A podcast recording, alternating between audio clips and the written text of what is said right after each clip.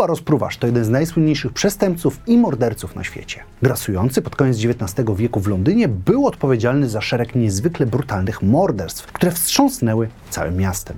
Zbrodnie te są o tyle niezwykłe, że jego kariera nigdy nie została zatrzymana przez stróżów prawa, którzy, według źródeł, nigdy nie zbliżyli się do ustalenia, kim on był. Otwarcie drwił on ze służb, wysyłając im listy, i spośród setek fałszywych aż cztery mogły okazać się prawdziwe, co tylko pokazuje, jak bezkarny się czuł. Teraz, 150 lat później, Kuba Rozpruwacz jest ponurą legendą, która przypomina, że nie każdego kryminalistę da się złapać. Historia najgorszych przestępców jest naprawdę długa, a co ważniejsze, nie znamy jej w pełni. Według wielu opracowań dotyczących chociażby seryjnych morderców, jeśli ktoś jest wystarczająco sprytny i inteligentny, może ukrywać swoje zbrodnie w nieskończoność, zacierając ślady tak, by nikt się nie dowiedział. Na tym polega zresztą zbrodnia doskonała, której nigdy nie poznamy, no bo wtedy przestałaby być doskonała. Możemy jednak pochylić się nad sylwetkami ludzi, którzy swoimi czynami zapisali się na tych gorszych kartach historii.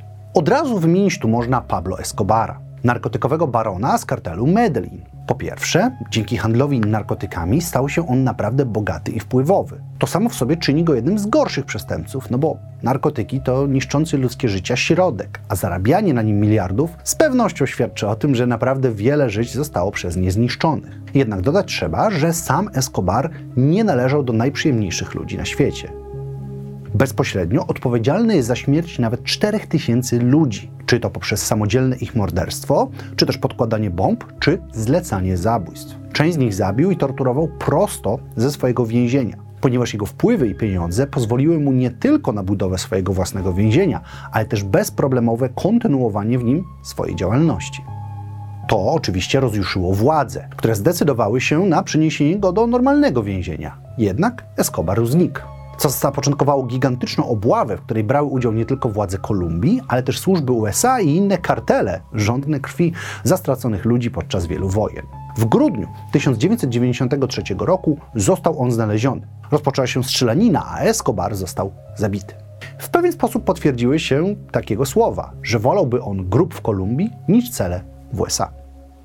Co ciekawe, to właśnie USA posiada jedną z lepiej opisanych kartotek znajdujących się aktualnie na wolności tak zwany FBI 10 Most Wanted.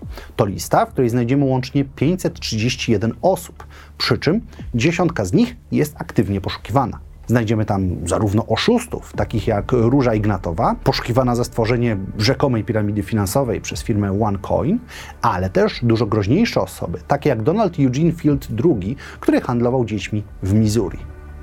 Jednak lista ta rozpoczęła się w 1950 roku poprzez umieszczenie na niej Thomasa Jamesa Holdena, przywódcę gangu Holden Kittig. Poszukiwany był nie tylko za działalność w gangu, gdzie napadał na różne placówki, szmuglował broń i amunicję, ale też za morderstwo własnej żony i jej dwóch braci. Jego twarz znalazła się w wielu gazetach, a on sam został określony mianem człowiek, którego wolność w społeczeństwie jest zagrożeniem dla każdego mężczyzny, kobiety i dziecka w Ameryce.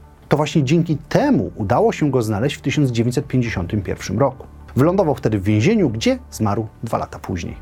Ale nawet i takie listy nie pomogą, jeśli o morderstwach się nie wie. Tutaj idealnie pasuje przykład Samuela Little, który ma być odpowiedzialny za 93 morderstwa, które popełnił od 1970 do 2005 roku. Sprawa jest o tyle szokująca, że Little był wielokrotnie skazywany za przestępstwa i trafił do więzienia. Jednak zazwyczaj były to oszustwa, kradzieże czy napady, a o morderstwa nikt go nie posądzał aż do roku 2005, kiedy został on przetransportowany do Kalifornii, by można było go sądzić w sprawie związanej z narkotykami. Śledczy użyli wtedy badań DNA i odkryli, że Little znajdował się na miejscu trzech zupełnie różnych morderstw. Kolejne sprawy piętrzyły się, a sam Little w końcu przyznał się do 60 zarzucanych mu morderstw. Niestety, ciężko powiedzieć o tym, co wydarzyło się naprawdę. Śledztwa cały czas trwały, a Little zmarł w 2020 roku w trakcie odsiadywania wyroku za cztery popełnione morderstwa z 60 potwierdzonych, a także 33 dalej badanych. Przed sądem nigdy nie postanowiono też Williama Uneka, który w Ugandzie w latach 50. XX wieku zabił 57 osób. W 1954 roku w przeciągu półtorej godziny zabił on w belgijskim Kongo 21 osób siekierą, a następnie zbiegł na terytorium brytyjskie bez pościgu. Ten trafił na niego kilka lat później, w 1957 roku, kiedy za pomocą skradzionego karabinu zastrzelił 36 osób, a następnie zaczął uciekać. Przez 9 dni trwała na niego policyjna obława, która dodatkowo zasilona była siłami cywilnymi. Dopiero wtedy udało się odnaleźć go właściwie przez przypadek, gdy zawędrował on do jednego z domów w odległości 3 km od miejsca zbrodni w poszukiwaniu żywności. Gospodarz poinformował policję, a ta wdała się w potyczkę, z której Unek wyszedł ranny. Zmarł w szpitalu. Jego akt przemocy jest jednym z największych przejawów tzw. Tak rampage killer. Osoby, która spontanicznie zaczyna mordować ludzi w krótkim odstępie czasu i w dużej liczbie. Można tu wymienić także Stevena Padoka, który w 2017 roku w Las Vegas otworzył ogień do tłumu znajdującego się na koncercie muzycznym, zabijając 60 osób i raniąc około 867, gdzie 413 ranione zostało bezpośrednio przez niego. Nieznane są publiczne przyczyny jego zachowania i nie dane będzie ich w pełni poznać, ponieważ Padok ostatni pocisk skierował w swoją stronę, ponosząc śmierć na miejscu. O ile do końca nieznany jest motyw, o tyle inne odkrycia mrożą krew w żyłach. Bo Padok przygotowany miał kilka tysięcy sztuk amunicji, a także kilkanaście kilo materiałów wybuchowych, które mógł planować wykorzystać w dalszych etapach ataku. Do listy najgorszych przestępców z pewnością można by dołączyć całkiem pokaźną listę nigdy nie schwytanych seryjnych morderców.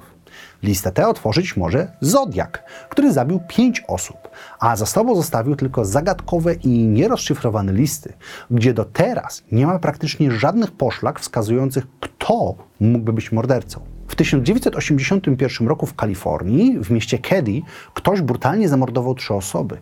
Jednak zrobił to w domu, w którym przebywało kilka innych osób, które nic nie słyszały, a także nic się im nie stało. W latach 1985-86 w Honolulu ktoś udusił pięć kobiet i tu również niewiele wiadomo. Tego typu spraw jest więcej, a o wielu po prostu nie wiemy i mogą one wypłynąć za kilka lat albo nawet nigdy. Na dzisiaj to wszystko. Mam nadzieję, że materiał się podobał. Zachęcam Was do zostawienia komentarzy, e, co sądzicie o odcinku, a także mam nadzieję, że widzimy się w każdy piątek. Trzymajcie się ciepło. Cześć!